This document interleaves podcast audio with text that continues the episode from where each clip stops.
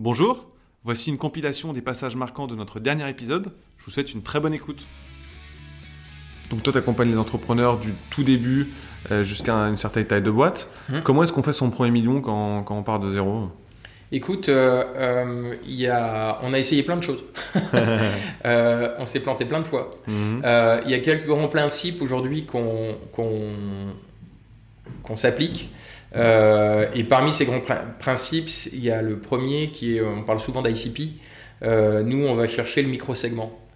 Euh, C'est-à-dire qu'on on va, une fois qu'on a identifié un impact pour un tel ou tel type de business, Ouais. pour une verticale industrielle, on va euh, vraiment euh, affiner euh, le, le- le- le client idéal en fonction de typologie, de type, est-ce que la boîte est en croissance, pas en croissance, est-ce qu'elle a déjà acheté des softwares, est-ce qu'elle n'a pas acheté de software, etc., etc. Donc on va vraiment, on va mettre du scoring sur, euh, sur ces ICP. Euh, on va disqualifier énormément. Donc il y a plein de conversations où euh, on explique que bah, on n'est pas pour eux, en tout cas pas pour le moment. Et on se concentre que sur les deals qui sont très très proches du, cli- du client idéal. Et ça, ça nous permet de, nous, de gagner énormément de temps et de vélocité.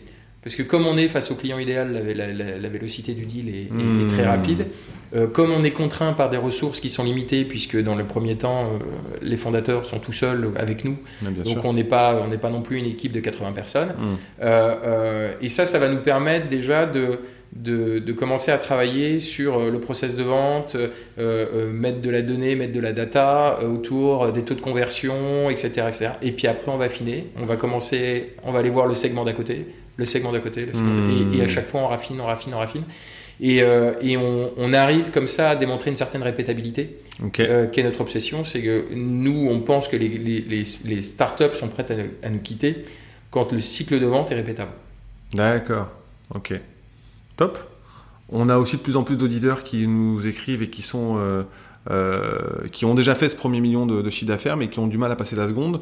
C'est quoi tes conseils pour passer de 1 à 10 millions euh, de CA en quelques années quoi? Alors, ça serait très prétentieux de donner des conseils, parce que déjà, je l'ai jamais fait. Donc, le 10 millions de CA sur un business, je ne suis pas la meilleure personne pour, en, pour en parler. Les, les- les quelques conseils que j'ai, c'est concentrez-vous sur la data.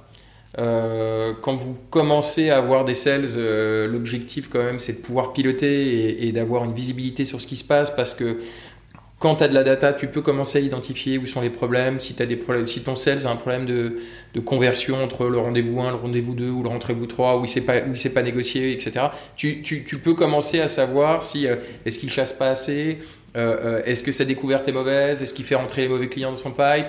Donc, euh, partir sur de la data, disqualifier au maximum et se concentrer sur les clients idéaux et ne pas perdre de temps avec les autres. Jusqu'à la série A, ne pas recruter de directeur commercial. Ok. Le directeur commercial doit être le, le- le Le cofondateur. fondateur. Ok. Ouais. Après la série A, une fois Mm. que tu as démontré la répétabilité, Qu'il euh, faut industrialiser, et, en fait, et- hein. et que tu as démontré que cette répétabilité était aussi, euh, euh, tu pouvais aussi le passer à l'échelle sur des gens qui n'étaient pas les fondateurs. Donc tu as mis en place ton process d'onboarding, tu as mis en place ton process de formation, de, et, et donc tu peux démontrer que quelqu'un d'autre que le cofondateur est capable de vendre. Hmm. À ce moment-là, tu peux commencer à recruter un directeur commercial.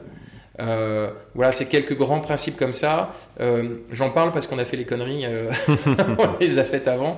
Donc, encore une fois, il y a, tu- tu- quand tu prends une loi normale, il y a toujours des extrêmes et il y a des gens qui arriveront très bien sans, sans Hmm. écouter ça. Mais dans la masse, euh, euh, c'est plus facile d'appliquer ça que de ne pas le faire. Dès que le business est moins attitude personnalisée et qu'on commence à avoir des vraies caractéristiques produits qui sont euh.